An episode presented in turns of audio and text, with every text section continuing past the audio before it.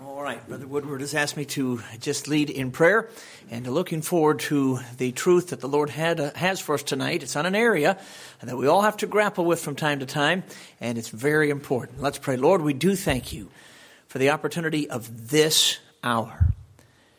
And Lord, I pray that we would have hearts that are completely receptive to all that you have for us. May there be no resistance. And Lord Jesus, we do thank you for your victory over the enemy. Amen. Would you expose the enemy's lies tonight that have hindered? And Lord, tonight I pray that we would submit to you and resist the devil that he might flee. And so, Lord Jesus, we ask you now to manifest your victory over the enemy. Breathe on us now, blessed Holy Spirit. In Jesus' name, amen. amen. Thanks, brother. Good evening and welcome back. Good to see each of you tonight. I invite you to turn in your Bibles to Ephesians chapter 4. Wonderful verse there about forgiveness that I hope you'll meditate on tonight with me. My wife and I have uh, really been blessed by the meetings uh, Sunday, Monday, and today. Um, I believe I'm also going to help out tomorrow night in prayer meeting. Looking forward to that as well. Um, but we do need to pray for Brother John as he heads back uh, to the U.S. tomorrow.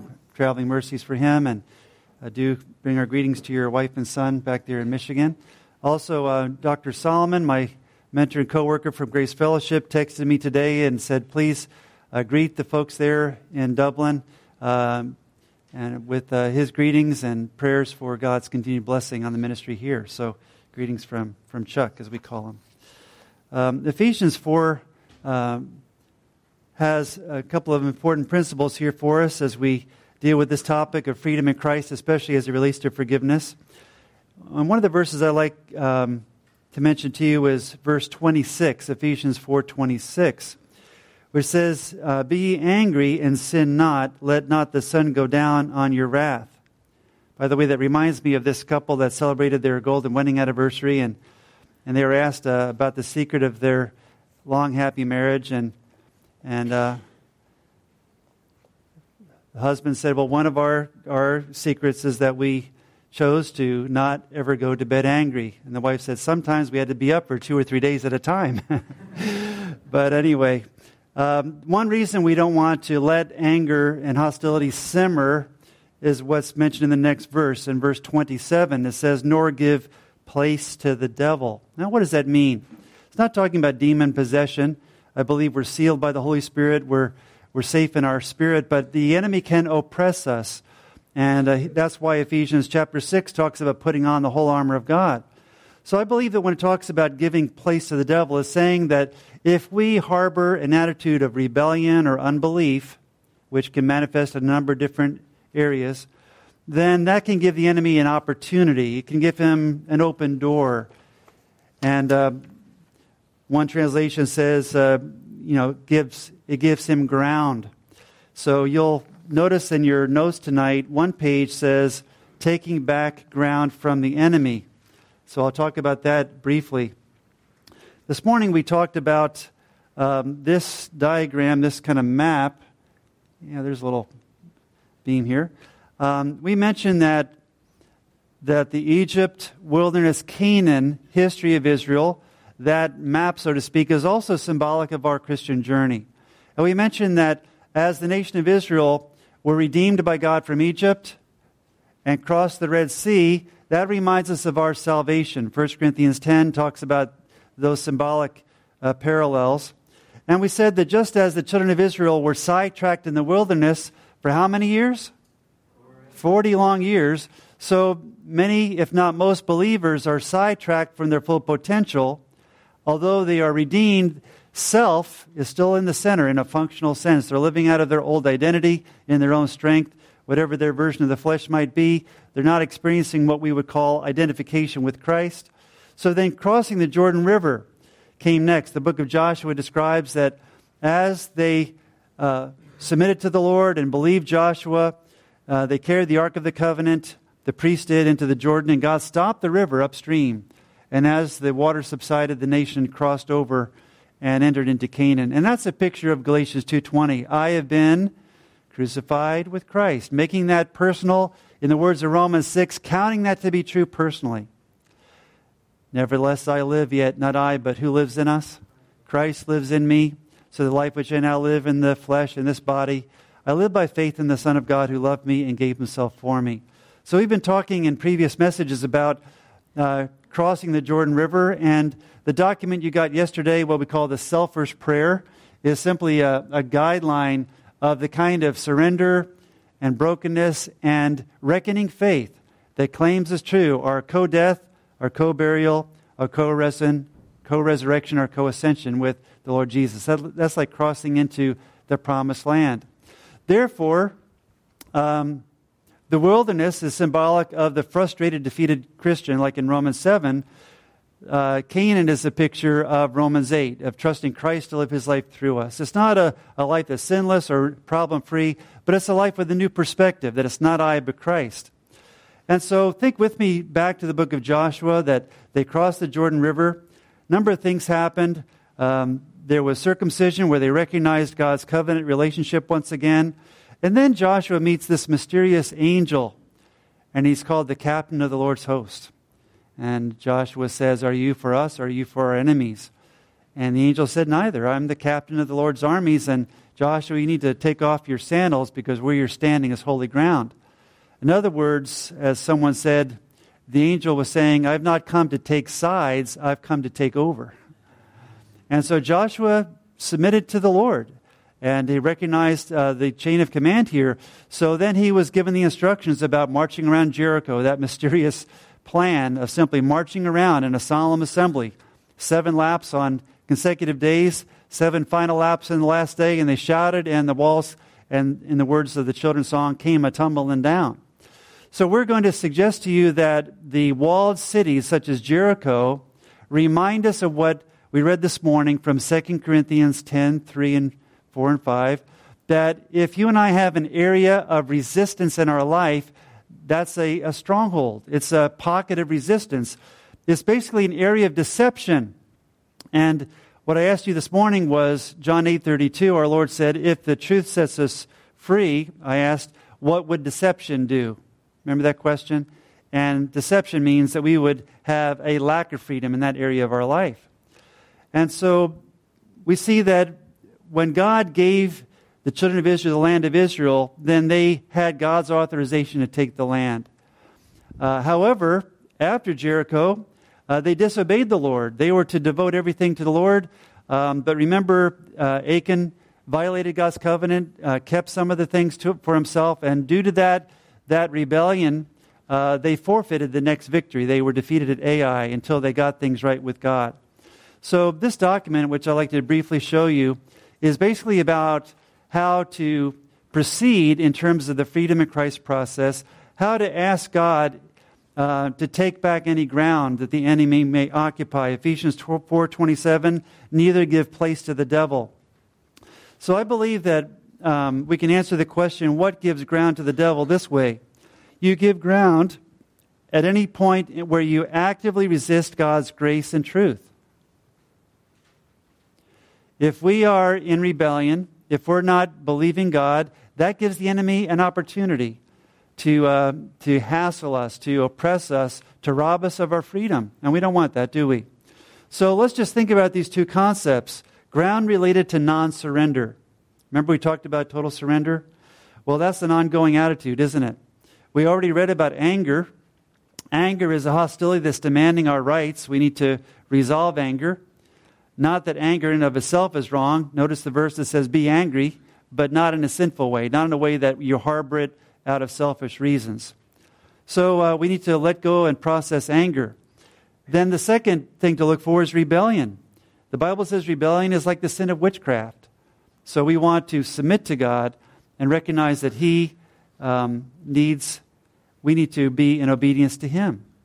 And then another aspect of non surrender is pride. The Bible says that God gives grace to the humble, but he resists the proud person. You know, pride is that attitude that just sneaks in so easily, doesn't it? We need to humble ourselves under the mighty hand of God, and he will exalt us in due time. Also, um, watch out for hatred. Uh, the Bible says that our primary responsibility is to love everyone. So if I am harboring hatred for someone, then that's, that's an attitude of resistance to God, is giving the enemy a foothold. And then our topic tonight unforgiveness, a very common stronghold, an attitude that needs to be uh, replaced with truth. And Colossians 3 talks about either forbear or forgive, and uh, that is clearly God's will. So if you and I kind of fold our arms and say, No, I don't want to forgive that person, well, we're going to be grieving the Holy Spirit because the Holy Spirit wants us to demonstrate God's love because He sends His rain on the evil and the good. He calls us to forgive. Well, if those are some attitudes of non surrender that we need to deal with, consider these aspects of unbelief. Now, the Bible says that whatever is not of faith is sin. And it says, this is the victory that overcomes the world, our faith. Now, think back with me to Genesis 3. What was Satan's primary tactic when he first tempted Eve? Has God said, question mark? That's what he's going to try to do for you and me, friend. He's going to try to make us doubt the Word of God. And so uh, he is a liar from the beginning and the father of lies. So we need to realize that the enemy is going to try to make us doubt the Word of God. We need to take God at His Word and realize that that is um, the, the banner of faith is our banner of victory. Another thing I'd like for you to consider with me is to watch out for idolatry. Colossians 3 5 says that idolatry is like the sin of witchcraft. Uh, rather, idolatry is, uh, is a form of idolatry covetousness is a form of idolatry. I'll get it right eventually. So if I'm if I'm coveting something, if I'm making something um, more important in my life than it should be, uh, it's a form of idolatry. If I'm trusting something or someone to meet needs that only God can meet, then I'm making an idol. An idol doesn't have to be a statue, you know, on the mantle of your house. It can be a person. It can be an activity that we put ahead of God. So we need to search our heart about that as well. And then guilt. In Revelation 12:10 it says that the enemy is the accuser, remember that? He's the accuser of the brethren. And I've heard he's the accuser of the sisterin too. So he, he, he points that finger of accusation at us, doesn't he? He wants to kick us while we're down. Now, uh, conviction of sin is valid. We need to repent of sin, but he wants us to feel shamed and as if we can't approach the Lord. And that's, and that's deception. So we need to, Romans 8 1, as we heard, um, this morning that there's no condemnation. Amen? To those who are in Christ Jesus. Hallelujah. And then self pity. Isaiah 49, I know I'm going through this very quickly, but Isaiah 49 is a passage where Israel is really doubting God's love and his faithfulness. And they're reassured that, that it's, it's as if God has us on his, the palms of his hands. And that's actually true because our Lord Jesus, in his glorified body, does have nail scarred hands, demonstrating God's compassion and care for us. Self pity. Um, my friend Chuck Solomon has a number of witty sayings, and one of them is A pity party is the only party where you eat all of your own refreshments. it's kind of a lonely party to have, isn't it? Self pity. So we want to turn that into, into thanksgiving and trust. Uh, fear and worry. Fear and worry are basically uh, saying that I can't trust God to keep me safe, so I need to try to to compensate that by fear and worry. But Psalm 27 says, The Lord is my light and my salvation. Whom shall I fear? And we need to replace worry uh, with peace through prayer. So those are that's just a quick run through those areas. And so tonight we're going to talk about a basic truth encounter, which is uh, the need for forgiveness. And so um, if you turn over the page, we'll just talk about forgiveness for a moment. And uh, here at the end of Ephesians 4:32 we read and be ye kind to one another tenderhearted forgiving one another even as God for Christ's sake hath forgiven you. Know, since it's right on your notes, could you read that verse with me at the top of the page together? And be kind to one another, tenderhearted, forgiving one another, just as God in Christ forgave you. So notice that this is not only an exhortation, we need to be kind and to forgive one another, but it's also a model. It's saying, forgive as God forgave you. Well, when my wife and I moved from Quebec, Canada to Ontario to pastor church, we inherited a, a difficult situation. And it's a situation in which God taught me some important lessons about forgiveness.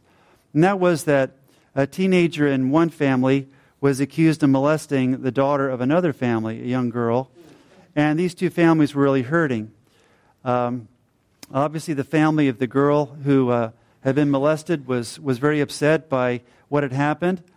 But also, uh, this other family in the church, they were upset too because the teenage boy said, No, I didn't do anything. And so he wasn't admitting he did anything wrong, but yet there was this rift. And so, as I counseled the one family, um, taught, you know, counseled them and, encouraged them, but then I would counsel the other family, but both were really hurting due to this, this issue. I remember talking to uh, the family of the girl, and the grandfather in particular was really angry. He was, remember what we read about, don't let the sun go down on your wrath? He was harboring real hostility uh, regarding this boy. And I, I talked about the role of forgiveness, and I said, well, how are you moving ahead in the forgiveness journey? He said, Why should I forgive that boy? He hasn't even admitted he's done anything wrong. Kind of thought to myself, Well, he's got a point there. But I could tell that that attitude of hostility and resentment and bitterness was not doing him any good. So I prayed to the Lord, Lord, give me wisdom on how to help these families. Well, not long after that, um, I got a call from another couple in our, our community, and the man had a very bizarre story. As a teenager, about an 18 year old, he was abused by, um, by three priests, you know, and they had their dark garb on, his, his memory, and he was abused by them. And, uh, but he went to a hypnotist following that, that incident, and the hypnotist, you know, um, caused him to forget that trauma. Well, for the next 25 years or so, it's like he totally forgot about it until he was in the lobby of a hotel in Hamilton, Ontario. And uh, there was a clergy convention, and, and many many men were walking into the lobby of this hotel wearing a similar, similar kind of clerical vestments as what happened over 25 years ago. And it was almost like this memory got ripped open and flooded into his mind because it was artificially sealed by hypnotism, which is not a, valid use of, of counseling. That's not a thing that we recommend. So it was a manipulation of the mind. So when that memory got ripped open, he actually freaked out and ran down the street like a crazy person. His wife called me saying, Could you help my husband? He's really seething with anger. He had gone to, um, I guess would, you could describe it as kind of a, a, shrine that was kind of broken down. He took a sledgehammer and he was just hammering, you know, that shrine because he was so upset about what had happened to him. So again, I could tell that, that the wrath of man doesn't achieve the righteousness of God, and, and this man was not in victory. And he was writing letters, you know, to the leaders of this religious organization. They were hands off. They weren't acknowledging they did anything wrong. And again, I thought, well, here's a man who has not received an apology, and yet obviously he's in defeat, he's in anger, and he's in bitterness. Lord, what's the answer? Around that time, I got an invitation for a counseling seminar called Hope for the Abused. And two women led the seminar. One was a, a nurse who was a counselor, the other was a woman who, who experienced sexual abuse as a girl and uh, they had co-written some literature together. So I asked this this troubled uh, man I just referred to to come with me to the seminar, and he agreed to. And as we went to the seminar, uh, the woman who had been abused described a time where she grew up. She was she was trying to process that that resentment, and uh, the the elderly. Uh, the man, the, the relative who abused her, never admitted it, never repented. And the counseling she got was a secular counseling model that said that she should hold on to her anger as a form of self protection. But you know, friends, that became a stronghold, like a Jericho in her life. She was a believer, but she was totally defeated. And one day she was driving along in her car with her three children in the back seat, and she had an overwhelming urge to drive off a cliff and take, take out all three, all four of them, herself and her three children. Well, she somehow managed to avoid that and then she realized that she had to get Christian counseling. And as she went through the counseling process, uh, she heard about her identity in Christ, and she heard about the need to repent. She heard about the need for freedom in Christ, which remember we call phase three in your chart from this morning. And so she went through that, and one of the key steps in the freedom in Christ process is forgiveness. Well, she forgave this person. She realized that it was a vertical decision that even though the person who abused her never repented, she needed to be free. So she relinquished it to God, and she described the freedom that she received. And then she distinguished the fact that that vertical forgiveness was different from whether or not that man was ever reconciled to her. And it was different from whether, even if he did reconcile, if that relationship could ever regain trust and restoration. So, as I received that counsel, it really gave me a model of pastoral counseling that's helped many people over the years. And I have a little uh, outline here for you that I'd like to walk you through. And notice that there are three dimensions. I think I have a, better go to the next slide. Uh, let me just pause for a second. I mentioned freedom includes, we read this this morning, that we have spiritual weapons to tear down strongholds, including the stronghold of bitterness. The pattern is you shall know the truth, and the truth will do what? It will make you free. And then also the process that Brother John alluded to we need to submit to God and resist the devil, and the devil has to flee from us. So those are kind of key principles there from 2 Corinthians 10, John 8 31, James 4 6 and 7. And what we're going to do is look at a, a very um, important Jericho, um, and that Jericho is the Jericho of unforgiveness or resentment. And so the first level I'd like for you to consider is what we'll call relinquishment, relinquishing. And relinquishment, relinquishment is what I'm calling vertical. See that in your outline?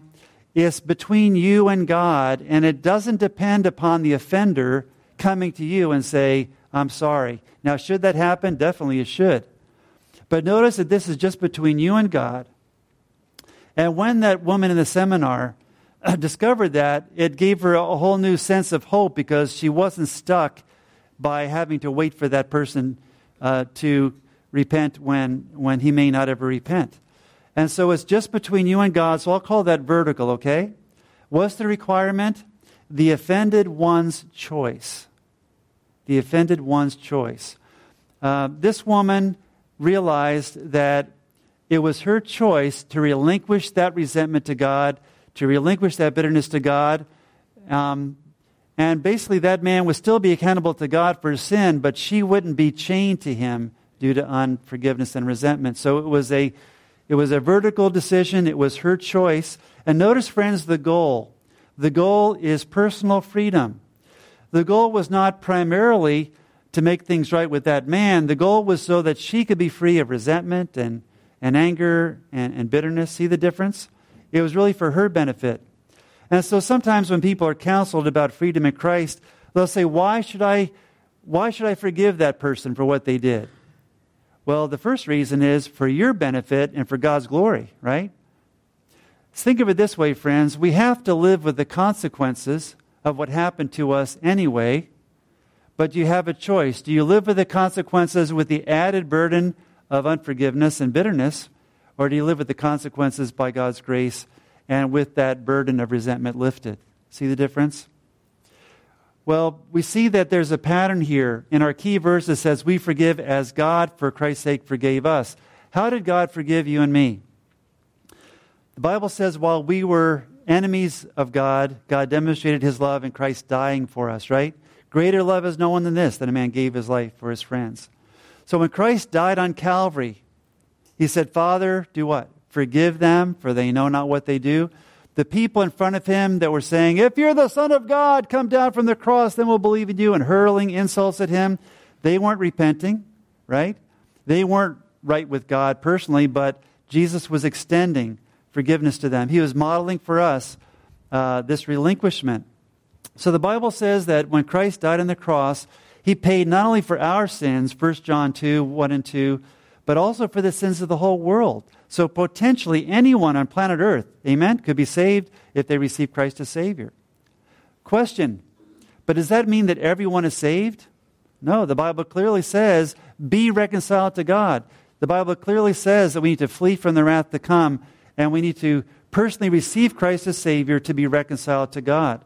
So that's how Christ um, demonstrates this for us. We need to relinquish our bitterness and resentment to God, even though we may not be reconciled by that, to that person who hurt us. Does that make sense to you?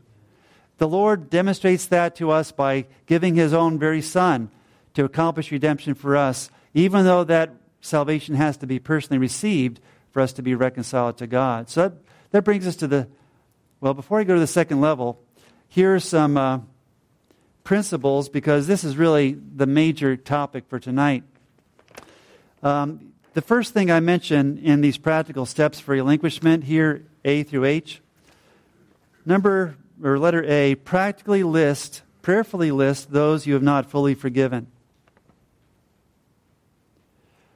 Friends, perhaps you could just whisper a prayer if you haven't already done so and say, Lord, if there's anyone I haven't fully forgiven, would you just bring that person to mind? And maybe just on a different piece of paper, you know, start making a list. Um, the record for a person I've counseled, I think, is 70 names. so uh, I don't think you'll have that many. Um, but um, you, you write down the names of the people that come to mind. You ask God, in the words of Psalm 139, Search me, O God. Okay? You let Him bring to your mind any names that need to be more fully forgiven. Letter B, name by name, list the issues that need to be relinquished. Now, you don't necessarily have to write that down, but let's say you're having a, a, time of prayer with your prayer partner or a counselor, and you have that list of names. You start with the first name, and you just say, you pray to the Lord, Father, why did you bring that name to mind? Would you reveal to me what I need to forgive this person for? And just let Him bring to your attention uh, episodes or a cluster of, of maybe a theme, you know, of a pattern that needs to be relinquished. So list the issues, not necessarily in writing, but in prayer, and relinquish that to the Lord. Letter C, recognize the hurt and pain involved. You might say, Lord, I forgive so and so, the person by name, for doing this to me or not doing what they should have done to me. Even though it made me feel, and then fill in the blank, feel shamed or feel guilty or feel unwanted, whatever that may be. So get in touch, friends, with the emotional component of what's involved. Letter D, entrust the case of each, that should be one, O N E, each one to God, knowing he has seen it and will judge righteously. Friends, the idea is that relinquishment, relinquishment means you're giving it to God. You're transferring the case to God, like a legal, in a legal sense. You're not keeping track of it, you're giving it to God. And you might say, well, am I letting the person off the hook? Well, in a sense, you're not because they're still on the hook with God. They're accountable for their actions, but you're letting them off of your hook. And if you don't, you'll still be hooked to them, right? And that's not freedom. So you're transferring this to God. And He is the only judge. So we need to transfer that to Him. And by the way, one other reason why we need to do that is that God is the only one who's totally impartial and sees all the motives and sees the whole context. So we need to give it to him. Letter E, release any rights to revenge. Release any rights to revenge. Let's turn to Romans 12 for a moment, would you? You flip back a few pages to Romans chapter 12. And here in Romans 12, we have some very practical guidance on this issue. Romans 12, verse 17 Romans 12, 17. Recompense or take revenge to no man evil for evil. Provide things honest in the sight of all men, if it be possible, as much as it lieth in you, live peaceably with all men. Dearly beloved, avenge not yourself, but rather give place unto wrath. Meaning, let God handle it. For it is written, Vengeance is mine, I will repay, says the Lord. Therefore, if thine enemy hunger, feed him. If he thirst, give him a drink. By the way, that's not poisonous. Give him a drink, for in so doing you shall keep coals of fire on his head. I think the idea is you will, you will sensitize and bring conviction on his conscience because he knows he doesn't deserve kindness from you. Be not overcome with evil, but overcome evil with good. So, friends, we need to release any rights to revenge. And uh, there, are, there are stories and movies that are kind of driven by this whole revenge motive. And, and unfortunately, a lot of the, a lot of the terrorism in our world today, um, much of it in the name of, of fundamentalist Islam, is driven by this kind of retaliation and revenge, which is not the way of the Lord. Letter F, accept the inevitable ongoing consequences of the wrongs. James 1, 2, and 3 says, Let let our trials have their perfect work that we may be complete, lacking nothing. And again, as, as I mentioned earlier, we need to live with the, we have to live with the consequences anyway. But let's live with the consequences in the freedom of forgiveness, not with the added infection of bitterness and resentment. Accept God's compensating grace, which is sufficient. The Lord says, My grace is sufficient for you. My strength is made perfect in our weakness. Aren't you glad that God will give you grace for the place? He really will. Document this process and declare it done. Maybe do some journaling if necessary. Declare it done if the enemy brings it to mind. So, friends, uh, let me ask you are you willing to relinquish this first level? Say, God, bring to my mind anyone I need to forgive, and then process that, maybe with a prayer partner, relinquish that to God, being in touch with the emotional component of it, and release any rights to revenge. And friends, you're doing it ultimately for God's glory and for your good. Do yourself a favor, in a, in a sense. Well, that's, that's what we call relinquishment. And that was my counsel to this man who was so, so in such turmoil from remembering uh, the abuse from his teenage years. He needed to relinquish that to God. The, the grandfather that I alluded to earlier that was so angry, he never processed his anger and forgiveness. And a few years later, even though he was a senior citizen, he left his wife of many years for, for another woman and, uh, and, and demonstrated that the stronghold that the enemy had in his life led to him violating his marriage vows and committing sexual immorality through an unlawful divorce um, and leaving his wife. So we see that if we give ground to the enemy, things can get worse and worse. Relinquishment. Let's go to the second level, which I think is often misunderstood, because someone might say, well, if I relinquish this grievance to God, does that mean that I'm just going to pretend that that thing never happened? If the person has never repented, if he's never made restitution, do I just pretend everything's fine? I don't think that that's what the Bible teaches. So we'll call this dimension reconcile, and this is what I'll call horizontal. It's between you and the person who's hurt you, okay? That's why we call it horizontal. And here's the requirement the offender repents. Now, he may not or she may not use these words, but the idea is they say, I was wrong. I did it. I was wrong. Will you forgive me? Now, we have two passages in Matthew about this. One is Matthew 19, you may recall, Matthew 18, where it says, if you know that someone has something, if you have something against someone, you know, take initiative and make it right. Matthew 5 is the opposite. If you're about to pray and you it comes to your attention that someone has a grievance against you, then remember that passage, leave the offering and and take steps to reconcile. So whether you're the, the perceived um, offender or whether you've been offended, in a sense, they should be going toward each other. You know, whichever situation, there's the responsibility for us to take initiative to try to reconcile. Does that make sense? Whether we're the offended one or the offender, we need to be on the road. As much as it depends on you, remember we read that verse? Be at peace with all men. Does that make sense? We want, we want to reconcile if possible. And as we talk, maybe we find out that there's been a misunderstanding. And so the, the communication can clear up. But we want to take steps. We want to, to be a peacemaker. Matthew 5, blessed are the peacemakers. And the goal of this reconciliation is a restored relationship. Remember, the goal of relinquishment is your freedom. The goal of reconciliation is a restored relationship. And how does this compare to how God deals with us?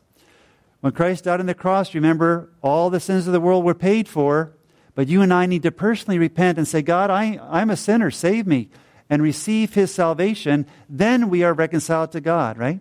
2 Corinthians 5 19 and following, be reconciled to God. That's how God deals with us.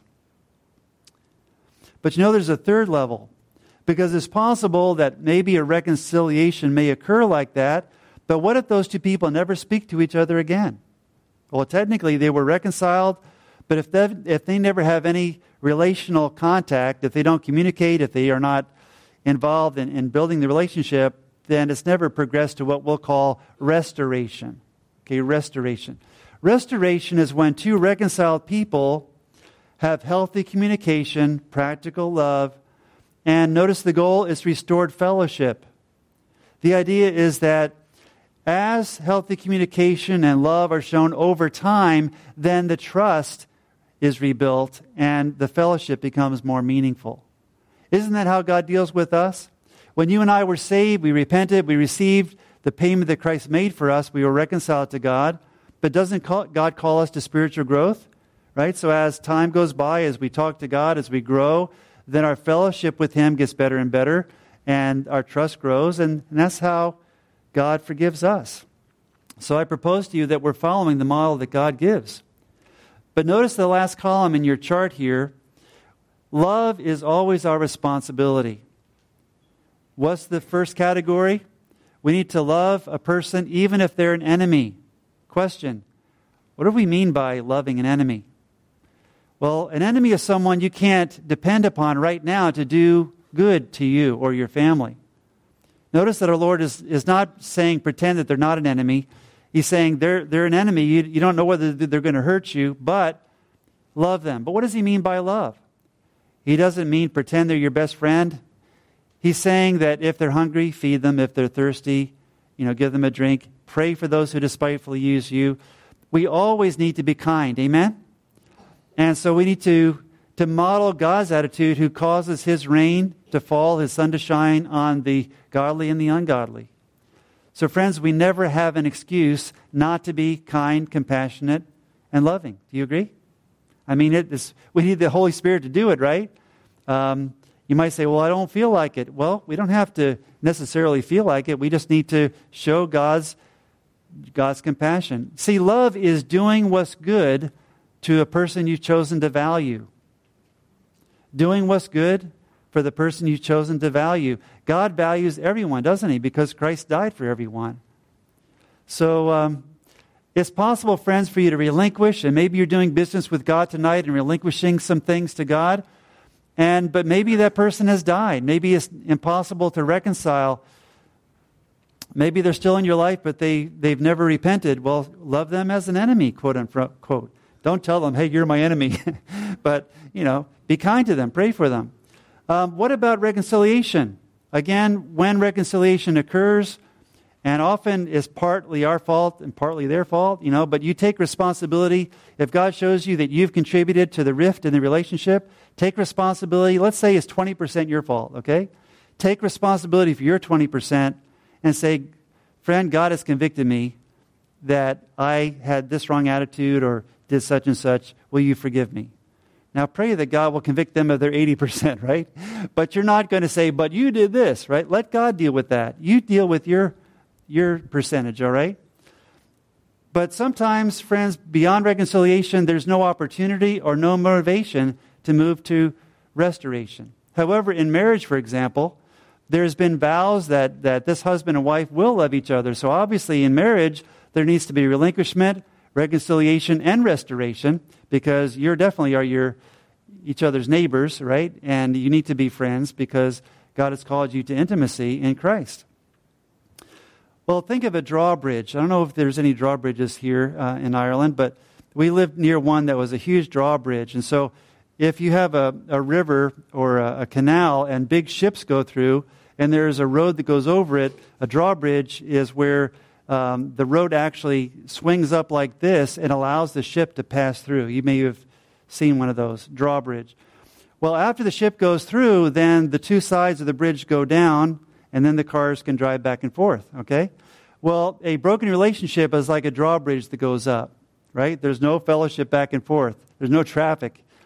Now, when you relinquish, it's like your side goes down, and when they're willing to reconcile, when you forgive them and they reconcile, then their side goes down. And then fellowship is like the traffic going back and forth across that bridge. Well, there are many accounts of my personal life and, and in biographies that I've read that have inspired me. And one of them is by Corrie ten Boom. Remember Corrie ten Boom, um, the great uh, godly woman from World War II who was in prison in Ravensbrück uh, prison camp in Germany. And uh, she had so much trauma with uh, um, those who turned her family in for harboring Jewish people during, during the Holocaust. Then uh, her, her sister dies, uh, her you know, family members um, uh, being lost and so forth. Well, she realized that she needed to relinquish, and she did. She became an ambassador of God's grace, didn't she? Around the world. There's a book we have called Tramp for the Lord and talks about her, her uh, sharing the gospel with people around the world after World War II, and also talking about forgiveness. Well, her book mentions that I think she was back in Germany and she was giving one of her messages about reconciliation and forgiveness. And all of a sudden, she sees this fellow come forward and she recognizes him as one of the prison guards from the Nazi prison camp. And it just hit her like, oh no, that's that infamous man who was so wicked. And she, I'm sure what flooded through her mind was the loss of her sister and loved ones and things. And she thought, what, what's going to happen here? And the man comes up to her Corrie, thank you so much for your message tonight. I just want you to know that I am so ashamed of what happened during the war, and I have repented of my sins. I've asked Christ to forgive me, and He has. Will you forgive me? She thought, God, I've been preaching everywhere about forgiveness, but how can I forgive this monster?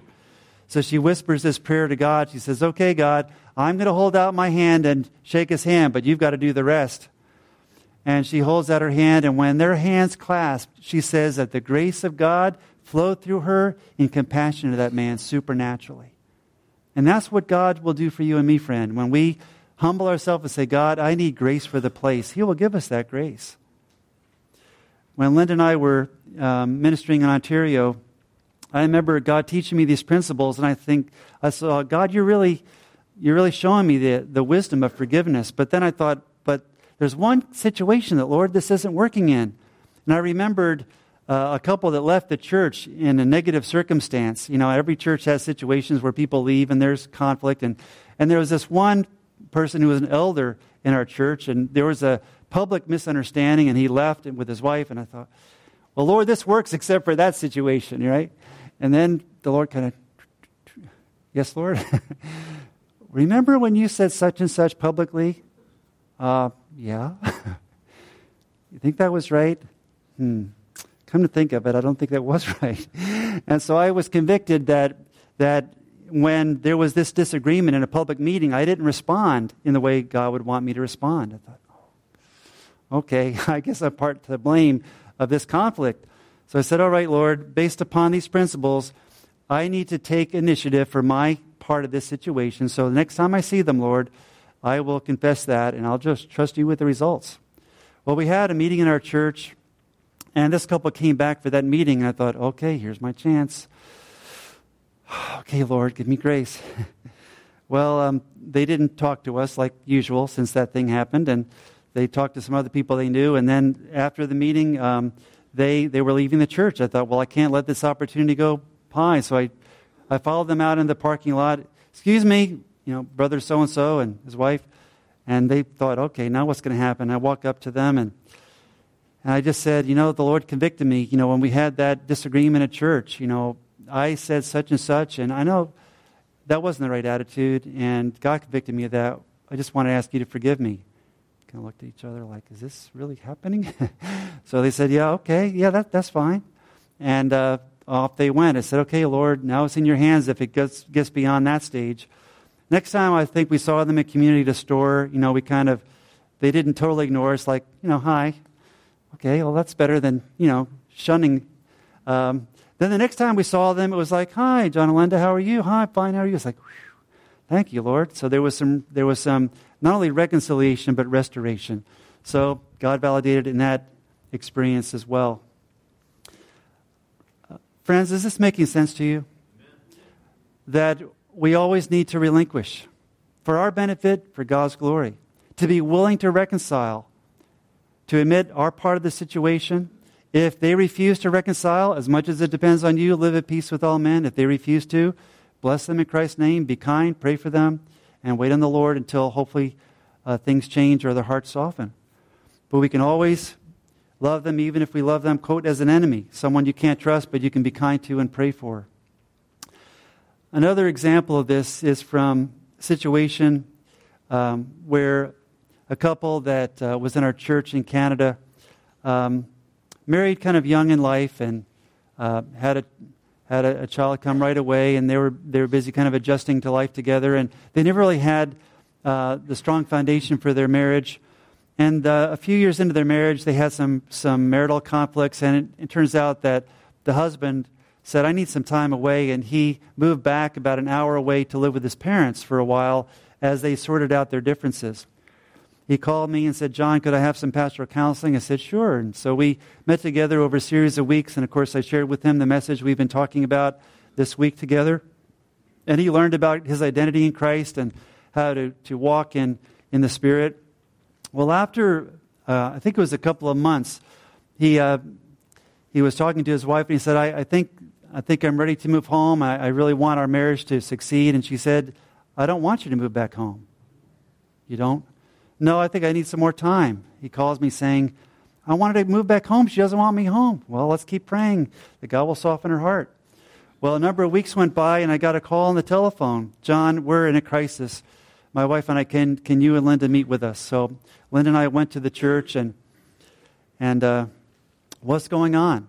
Well, uh, the wife bursts out in tears and says that uh, she got involved in an internet affair, and she, she met this person and got into an adulterous affair during the time that they were separated.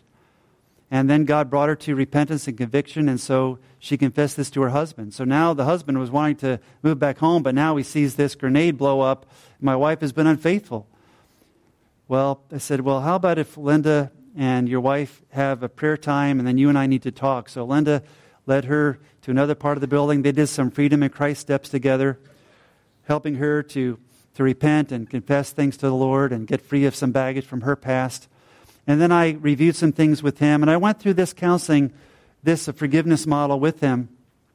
I said, Friend, you've been learning about Christ living through you. He's the ultimate forgiver. Are you willing to relinquish this to God? And if your wife is truly sincere and is repenting, are you willing to extend that for her? The Lord says it's His will. You need to forgive as you've been forgiven. Are you willing to do that? Well, he was really wrestling with this because his ego was really hurt and, and just the, the jealousy and, and anger of being of, of the adultery that happened. So I didn't know how it was going to go. We, we prayed together. The girls came back in and joined us, and, and the wife once again tearfully expressed her sorrow. And here's the husband upset. You know, how's this going to go? And thankfully, the husband said, Well, I'm willing to relinquish this to God, and I, I accept your apology. I'm willing to reconcile. So we, we coached them, we gave them some support, and they, they moved into restoration as they continue to grow and uh, put some some uh, uh, guardrails up, you know, to protect their, their marriage. She, she cut off that other relationship and, and they, they built their marriage. I remember, might have been a year later or so, they called us and said, God's really been doing a work of restoration in our marriage, and we'd like to renew our wedding vows. And so um, they actually had a service at the church, invited their immediate family, and they renewed their wedding vows. So it was so encouraging to see how God does this. I, I got a text just, um, I don't think I even got to mention it to my wife. I got a, uh, actually, it was an invitation with calligraphy, a nice fancy invitation in the mail. Opened it up. I thought it was a Christmas card. Turns out it's uh, an invitation for a renewal of vows ceremony for a couple where the, the husband uh, came for me for counseling. Um, I think it was about a year and a half ago. And his marriage was in big trouble. He had neglected his role as a godly, loving husband. And and of course, we're heart specialists, so I guided him to the cross of surrender and identification and freedom. And I um, offered him resources to follow with that, and, but I haven't heard from him in some time. And, and sometimes, as a counselor, you're, you're, although you're encouraged that God has worked in someone's life, you're kind of wishing that they will let you know how things were going. And then I got this uh, announcement in the mail inviting me to their renewal of vows ceremony in their community. So I really would like to go and celebrate with them what God has done. So, friends, be kind to one another, tenderhearted, forgiving one another, just as God in Christ forgave you. Relinquish, be willing to reconcile, be willing to restore, so that God can be glorified and the kingdom can advance. Is this going to be needed in Ireland? Will it be needed in Lifegate Bible Baptist Church? Will it be needed in your family and your ministry? I think it's needed everywhere, isn't it? Well, we've been talking about the Christ centered life, redemption, consecration, identification, the need for not only uh, crossing the Jordan, but seeing strongholds come down and then occupying the land of ongoing grace discipleship. But you may have a comment or question as we, we conclude, as start to bring in this plane for landing. We do have a brief video to conclude our meeting with. But does anyone have a, a question about what we've covered tonight or a comment that, that you'd like to express? Any question or comment? Anyone at all? Is it making sense to you? Think it's biblical? I believe that God will honor that as you see the wisdom of forgiveness in those ways. Any other word of testimony, maybe something from one of the other messages or something God's shown you as we've met together or if you had additional time in the Word? Any concluding word or comment or question? Uh, this video is called The Gospel. And I think you're going to see it's a great celebration of what we've been saying about Christ as our Redeemer, but it also brings in the exchange life of Christ living through us. I think you'll be inspired.